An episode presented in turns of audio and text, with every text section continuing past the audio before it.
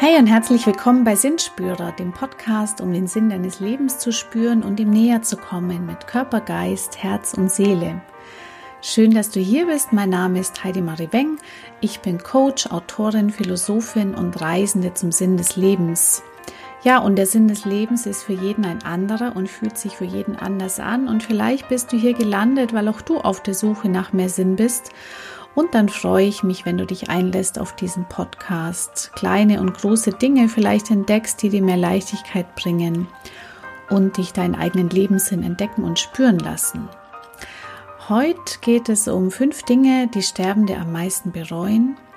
Es gibt ein Buch mit diesem Titel von der Autorin Bronnie Ware und ich finde, dass es ein sehr spannendes Thema ist, weil schließlich möchten wir diese Dinge im Leben schon umsetzen und nicht erst erkennen, wenn wir im Sterben liegen, weil dann ist es oft zu spät. Und ich freue mich, diese fünf Dinge heute mit dir zu teilen und wünsche dir viel Spaß bei dieser Folge.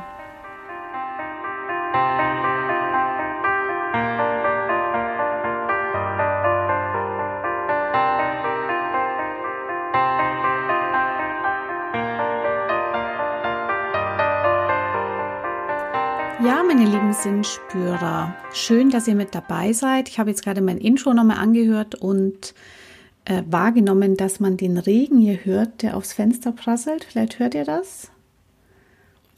Weiß jetzt nicht. Also es ist ein verregneter Samstag heute und ich nehme diese Folge auf und finde es total gemütlich, jetzt hier mit dir zusammenzusitzen. Ja, um was geht es heute? Ich habe schon angerissen. Es geht um ein Buch das da heißt Fünf Dinge, die Sterbende am meisten bereuen.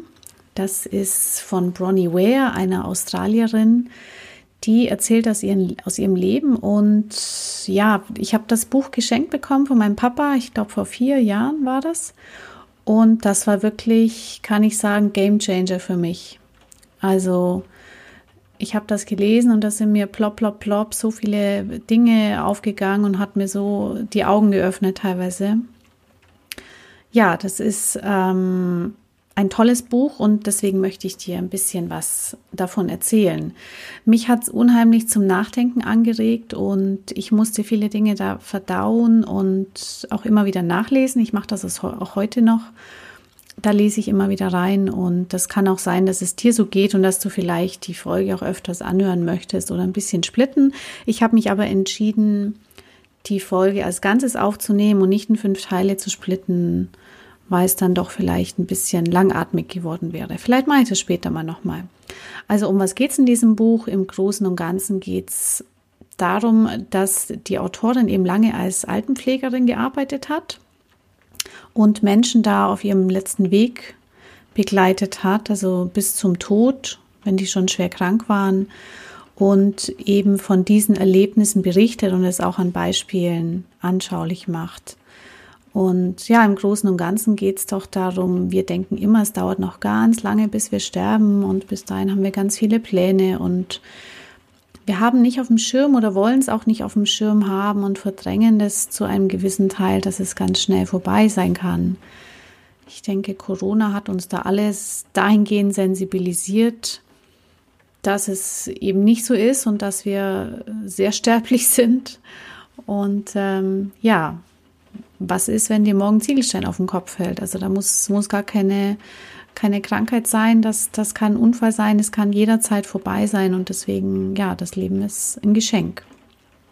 Dessen sollten wir uns immer bewusst sein. Und Bronnie Ware, also die Buchautorin, hat eben viele sterbende Menschen begleitet und festgestellt, dass es immer wieder dieselben oder sich ähnelnde Dinge sind, die die Sterbende bereuen und hat das in Buchform gepackt. Also es sind fünf Versäumnisse, über die Menschen da berichten. Und das Versäumnis Nummer eins, was Sterbende am meisten bereuen, ist, ich wünschte, ich hätte den Mut gehabt, mir selbst treu zu bleiben, statt so zu leben, wie es andere von mir erwarteten. Ich sage es nochmal, ich wünschte, ich hätte den Mut gehabt, mir selbst treu zu bleiben, statt so zu leben, wie andere es von mir erwarteten. Im Buch erzählt Bronnie die Geschichte von Grace. Grace ist eine sehr nette alte Dame, die eben schwer krank ist, sie war 50 Jahre verheiratet, hatte Kinder, war glückliche Großmutter. Die Ehe war allerdings nicht immer ein Zuckerschlecken und sie träumte immer davon, unabhängig zu sein, zu reisen und nicht mehr unter der Fuchtel ihres Mannes zu stehen und vor allem ein schlichtes und einfaches Leben zu führen. Ja, und nicht so, wie es das Außen irgendwie von ihr erwartet hat. Und irgendwann war es dann zu spät und sie konnte das nicht mehr machen. Ja, in diesem Sinne, Hand auf dein Herz. Was heißt das für dich, dir selbst treu zu sein? Also den Mut zu haben, dir selbst treu zu sein und nicht so zu leben, wie es vielleicht andere von dir erwarten. Treu sein heißt ja zu etwas zu stehen und dieses etwas zu verteidigen und in dem Fall geht es um deine Bedürfnisse, deine Grundsätze, deine Werte. Und da kannst du dich mal fragen, wo lebst du nach den Erwartungen anderer, obwohl du es dir anders wünschst und warum ist das so? Und vielleicht im zweiten Schritt auch, was kannst du dafür tun, damit sich das ändert und damit du das Leben so lebst, wie du es möchtest. Ja, das Versäumnis Nummer zwei, das Sterben der meisten bereuen, ist, ich wünschte, ich hätte nicht so viel gearbeitet. Im Buch geht es da um die Geschichte von John. Der hat mit seiner Frau fünf Kinder großgezogen und als alle aus dem Haus waren, da bat ihn seine Frau Margaret, dass er doch in Ruhestand gehen sollte. Und John war ein Karrieretier und hat einen Deal nach dem anderen irgendwie abgeschlossen. Und eigentlich waren beide fit und gesund und hatten auch Geld auf die Seite gelegt und hätten ihren Lebensabend bequem genießen können, aber John wollte nicht aussteigen. Also er sagt selbst, er dachte immer, er würde, das würde nicht reichen und ähm, arbeitete weiter und seine Frau wollte eigentlich lieber reisen, wollte die Zeit mit ihm genießen, aber er hat sie immer wieder vertröstet immer gesagt, ach nee, geht noch nicht und ich kann noch nicht aussteigen und ich werde noch gebraucht und ich möchte das noch machen. Und er hat sie immer wieder vertröstet und, und sie hat das mehr oder weniger hingenommen und das Ganze ging 15 Jahre lang so. Und dann kam der Punkt, wo seine Frau überraschend an Krebs erkrankt ist und dann innerhalb von fünf Monaten gestorben ist.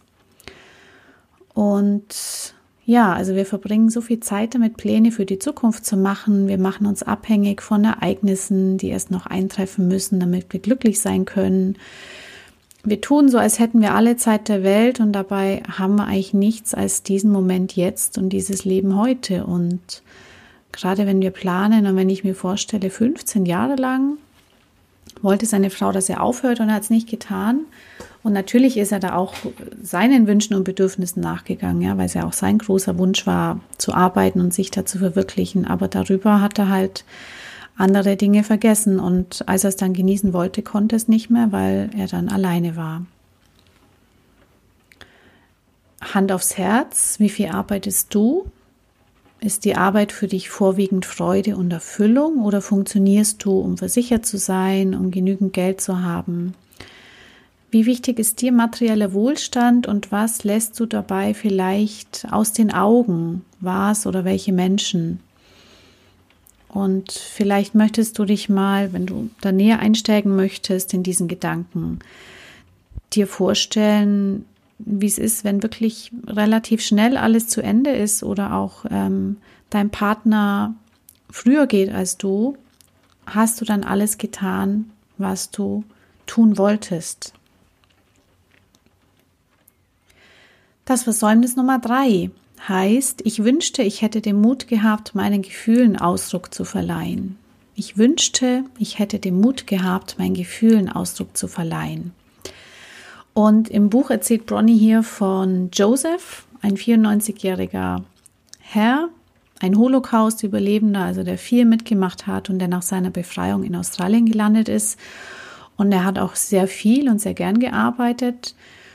Und bei ihm war es auch so, dass er es kurz vor seinem Tod bereut hat, aber jetzt nicht ähm, unbedingt aus dem Punkt, der es zuvor war. Ich wünschte, ich hätte nicht so viel gearbeitet, das vielleicht auch, aber bei ihm kam noch das dazu, dass er einfach gern mehr Zeit mit seiner Familie verbracht hätte. Und er sagte von sich selber, er hat sich immer so in die Arbeit geflüchtet und hat das Gefühl, dass er seiner Familie gar nie wirklich die Chance gegeben hat, ihn wirklich kennenzulernen. Also durch seine Arbeit hat er seine Familie auf Distanz gehalten, aus der Angst raus seine Gefühle zu zeigen. Und das ist das, was er kurz vor seinem Tod bereut hat. Also, dass er seinen Gefühlen zu seinen Liebsten, zu, der, zu seiner Familie nicht mehr Ausdruck verliehen hat und gesagt hat, was er wahrnimmt und was ihn bewegt und was ihn eigentlich ausmacht. Hand aufs Herz, zeigst und öffnest du dich anderen Menschen, damit sie dich wirklich kennenlernen können? Oder ist es bei dir so, dass du dich in gewisser Weise verstellst, um geliebt und nicht abgelehnt zu werden? Ich denke, viele von uns machen das zu einem Teil, der kann kleiner oder größer sein. Wir alle wollen natürlich von anderen geliebt werden. Muss nicht nur die Familie sein, können auch Arbeitskollegen sein, können Bekannte sein. Und es ist für uns ein unglaublich unangenehmes Gefühl, abgelehnt zu werden. Das kann bis zur Ohnmacht gehen dass wir uns da ganz ohnmächtig fühlen und dass wir viele Dinge tun, nur damit andere zufrieden sind und uns mögen. Aber vielleicht bist das ja gar nicht du. Also du kannst mal gucken, verleihst du dein Gefühl in Ausdruck und zeigst das den Menschen in deinem Umfeld? Oder möchtest du da gerne noch mehr tun oder kannst du dir vorstellen, dich noch mehr zu zeigen? Das Versäumnis Nummer vier ist, ich wünschte, ich hätte Kontakt zu meinen Freunden gehalten. Ja, und wir heutzutage, wir haben ja unglaublich viele Freunde. Also allein wenn du vielleicht bei Facebook angemeldet bist und schaust da deine Liste durch und hast da ein paar hundert Freunde drin. Wir haben sehr viel Kontakt, wir haben sehr viel Bekannte, teilweise auf der ganzen Welt. Und im Buch erzählt Bronnie Ware von Doris, die lebt in einem Altenheim und ist sehr einsam.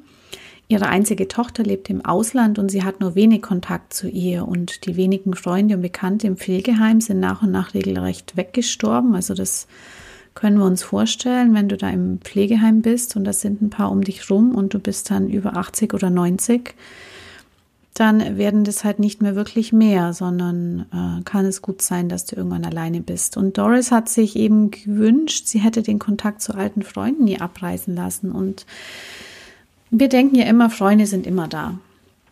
Also erstmal gibt es die Unterscheidung, wer ist Bekannter, wer ist Freund. Also ich zähle zu Freunden ähm, nicht alle, die in meiner Facebook-Freundesliste sind, bei weitem nicht. Das sind wirklich ausgewählte Personen. Und ähm, man denkt immer, dass Freunde immer da sind, aber das Leben geht weiter, man ist mit allem Möglichen beschäftigt und plötzlich steht man vielleicht da und hat keinen Menschen auf der Welt, der einen dann versteht oder seine Geschichte kennt. Und die Doris im Buch, die tat mir dann schon ein bisschen leid, weil sie sehr, das sehr schmerzhaft empfunden hat, auch diese Einsamkeit. Und dieser Schmerz, der kann schon lähmen. Und wir sind menschliche Wesen. Wir haben natürlich Sehnsucht nach einem Menschen, der einen versteht. Das muss kein Partner sein. Aber Freunde sollten das zumindest sein. Und oft gehen Freundschaften verloren oder lösen sich mit der Zeit auf, weil da kein Kontakt gehalten wird. Hand aufs Herz, frag dich mal, ob du Kontakt zu Menschen hältst, die dir wirklich wichtig sind. Ob du Beziehungen zu anderen pflegst oder ob du eher der passive Teil bist, der dann nur reagiert, wenn vom anderen was kommt. Also ich denke nicht, dass es heißt, man sollte Kontakt oder Kontakte zu Freunden am Laufen halten, egal was da ist. Also es nicht krampfhaft tun. Manchmal ist es so, dass sich Freundschaften auseinanderleben, sich dafür andere neue ergeben und es ist auch okay. Die Kindergartenfreunde sind vielleicht nicht mehr unsere Freunde, wenn wir 80 sind. Das muss sich schon gut anfühlen und wir entwickeln uns und unsere Freunde entwickeln sich auch und da braucht es auch eine gewisse Toleranz, Dinge zu akzeptieren und Freundschaft ist eben aber auch keine Einbahnstraße. Es ist schön, wenn es ein Geben und Nehmen ist.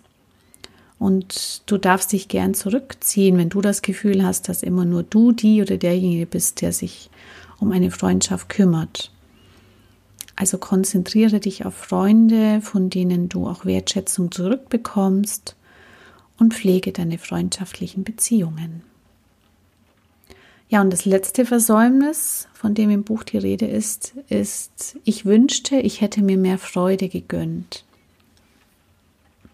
Ich wünschte, ich hätte mir mehr Freude gegönnt. Und das ist persönlich bei mir das oder ein Punkt, mit dem ich mich gerade sehr beschäftige. Mir selbst Freude gönnen und auch meinen Menschen im Umfeld. Im Buch erzählt Bronnie da die Geschichte von Rosemary, die als Managerin eines Weltkonzerns Karriere gemacht hat und das in einer Zeit, als es für Frauen noch fast unmöglich war, sage ich mal, weil die Rollen noch viel klarer verteilt waren, als es auch heute der Fall ist. Und Rosemary war eine sehr dominante Dame und war es gewöhnt, anderen Leuten zu sagen, was sie zu tun hatten und hat auch die Macht genossen in gewisser Weise, die ihre einschüchternde Art auf andere ausübte. Und sie war also über 80, lag im Sterben und im Buch ist es ganz nett beschrieben, wie sie auch versucht hat, Bronnie als ihre Altenpflegerin oder als ihre Pflegerin herumzukommandieren. Und die ließ sich das aber nicht gefallen und stellte ihr ein Ultimatum. Entweder Rosemary ist freundlicher zu ihr oder sie geht. Und daraufhin bekommt die Rosemary einen Wutanfall wie ein kleines Kind und äh, verweist Bronnie des Hauses und sagt irgendwie, dann geh doch. Und die blieb aber sitzen und hielt das aus, diesen Wutanfall und ließ Rosemary sich austoben, minutenlang. Und irgendwann war Stille, also ich glaube minutenlange Stille, was bestimmt auch schwer auszuhalten ist. Und dann sagt sie nur zu ihr, bist du jetzt fertig? Und gab ihr dann einen Kuss auf die Wange und machte eine Kanne Tee. Und ich finde das total schön beschrieben. Also sie bekamen daraufhin ein sehr vertrauliches Verhältnis und konnten über viele Dinge sprechen. Und ich finde es sehr bewundernswert, wie Bronny das so aushalten konnte und auch die Grenze ganz klar ziehen. Und Rosemary störte sich immer wieder daran, dass Bronny so viele Dinge so leicht nehmen konnte, oft so fröhlich war, was sicherlich auch ein großer Pluspunkt ist, wenn du mit alten Menschen arbeitest. Und sie haben dann auch über das Glücklichsein gesprochen. Und in diesem Gespräch geht es darum, dass Glücklichsein eine Entscheidung ist. Also Rosemary sagt, wie, wie machst du das, so glücklich zu sein? Ich kann das nicht. Und ich denke, wir oder viele von uns kennen es so, dass wir denken, Glück passiert uns. Also im Deutschen gibt es eine Redewendung oder wir sagen ja im Deutschen, wir haben Glück. Also das heißt für mich, man bekommt es oder man bekommt es eben nicht. Viele von uns leben auch in dem Glauben, dass uns das Glück passiert.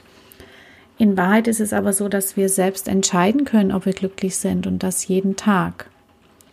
Und wenn du dich jetzt auffragst, wie soll das gehen? Es ist zum Beispiel wissenschaftlich nachgewiesen, dass wir unseren Körper austricksen können. Also wenn du eine Minute lang lächelst, dann schüttet unser Körper Glückshormone aus, weil er denkt, dass es uns gut geht. Also vielleicht kennst du das auch. Das ähm, hat Vera Birkenbiel, eine bekannte Persönlichkeitstrainerin, äh, gibt es auch ein lustiges Video dazu, wie sie sich einen Stift zwischen die Zähne klemmt, so dass das Gesicht gezwungen ist, ein lächelnde, eine lächelnde Haltung zu machen, obwohl du dich nicht nach Lächeln fühlst. Und nach einiger Zeit fühlst du dich tatsächlich etwas besser, weil der Körper eben checkt, aha, sie lächelt oder er lächelt. Wenn du das jetzt weiterführst, dann äh, könntest du mal versuchen, eine halbe Stunde lang nicht zu jammern oder böse zu schauen oder etwas Negatives zu denken. Und natürlich fällt das nicht immer leicht. Ja, an manchen Tagen äh, geht es, an manchen ist es unglaublich schwer. Und das geht nicht auf Knopfdruck und das bedarf auch einer gewissen Übung. Aber anstatt dass wir uns wieder darüber ärgern, dass wir es jetzt wieder nicht schaffen, ein bisschen Glück in uns auszulösen, können wir es auch einfach annehmen, dass wir eben nicht an jedem Tag gleich drauf sind. Das ist vollkommen okay.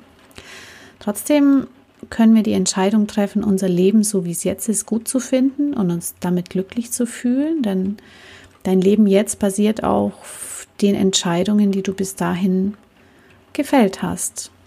Und es ist nie zu spät, sich für Glücklichsein zu entscheiden und für Dankbarkeit für das, was du jetzt hast. Und oft sind es auch Sätze aus unserer Vergangenheit, die Menschen zu uns gesagt haben, die uns quasi verbieten, glücklich zu sein, dass wir es nicht verdient haben. Tatsächlich verdient es aber jeder Mensch und du darfst dir selbst zugestehen, glücklich zu sein, egal was andere davon halten. Und Hand aufs Herz, vielleicht stellst doch du manchmal fest, dass du andere Menschen nicht gut behandelst. Also Du kannst dich dann mal selbst fragen, warum das so ist. Das ist natürlich auch Tagesform. Und gerade in der Familie, da sind die Grenzen oft sehr leicht überschritten. ja, wenn es da heiß hergeht und wenn es einfach stressig ist und unglaublich viel. Und deswegen musst du dich nicht gleich in Frage stellen. Aber so wie wir generell andere behandeln, so behandeln wir letztlich uns selbst auch. Und das ist nur ein Spiegel nach außen. Es kann aber auch sein, dass du im Umfeld jemanden hast, der wie Rosemary agiert, sei es jemand in der Familie, sei es jemand in der Arbeit, sei es ein Vorgesetzter. Und zeig ihm oder ihr ruhig deine Grenzen auf. Das muss nicht aggressiv sein, das kann freundlich sein, bestimmt und klar. Und mach dir mal bewusst, vielleicht braucht diese Person gerade diese Art von Widerstand von dir, der in Wirklichkeit gar kein Widerstand ist, sondern einfach deine Präsenz, die du ihm oder ihr zeigst und mit der du dem anderen vermittelst, dass er dir wichtig ist, dass du aber trotzdem deine Grenzen wahrst und deine Bedürfnisse genauso hast wie er seine. Also ich weiß aus eigener Erfahrung, dass das sehr schwer sein kann, vor allem wenn man es jahrelang anders gemacht hat. Und gesteh dir da kleine Schritte zu. Niemand verlangt von dir, dass du deine Gedanken oder dein Verhalten von einem Tag auf den anderen änderst. Und was zählt, ist letztlich die Bewusstheit darüber, dass es dir immer wieder einfällt und dass du die Bewusstheit hast, dass du daran selbst was ändern kannst. Also erlaube dir ruhig selbst, dass du dich glücklich fühlen darfst und das musst du auch nicht verstecken vor anderen.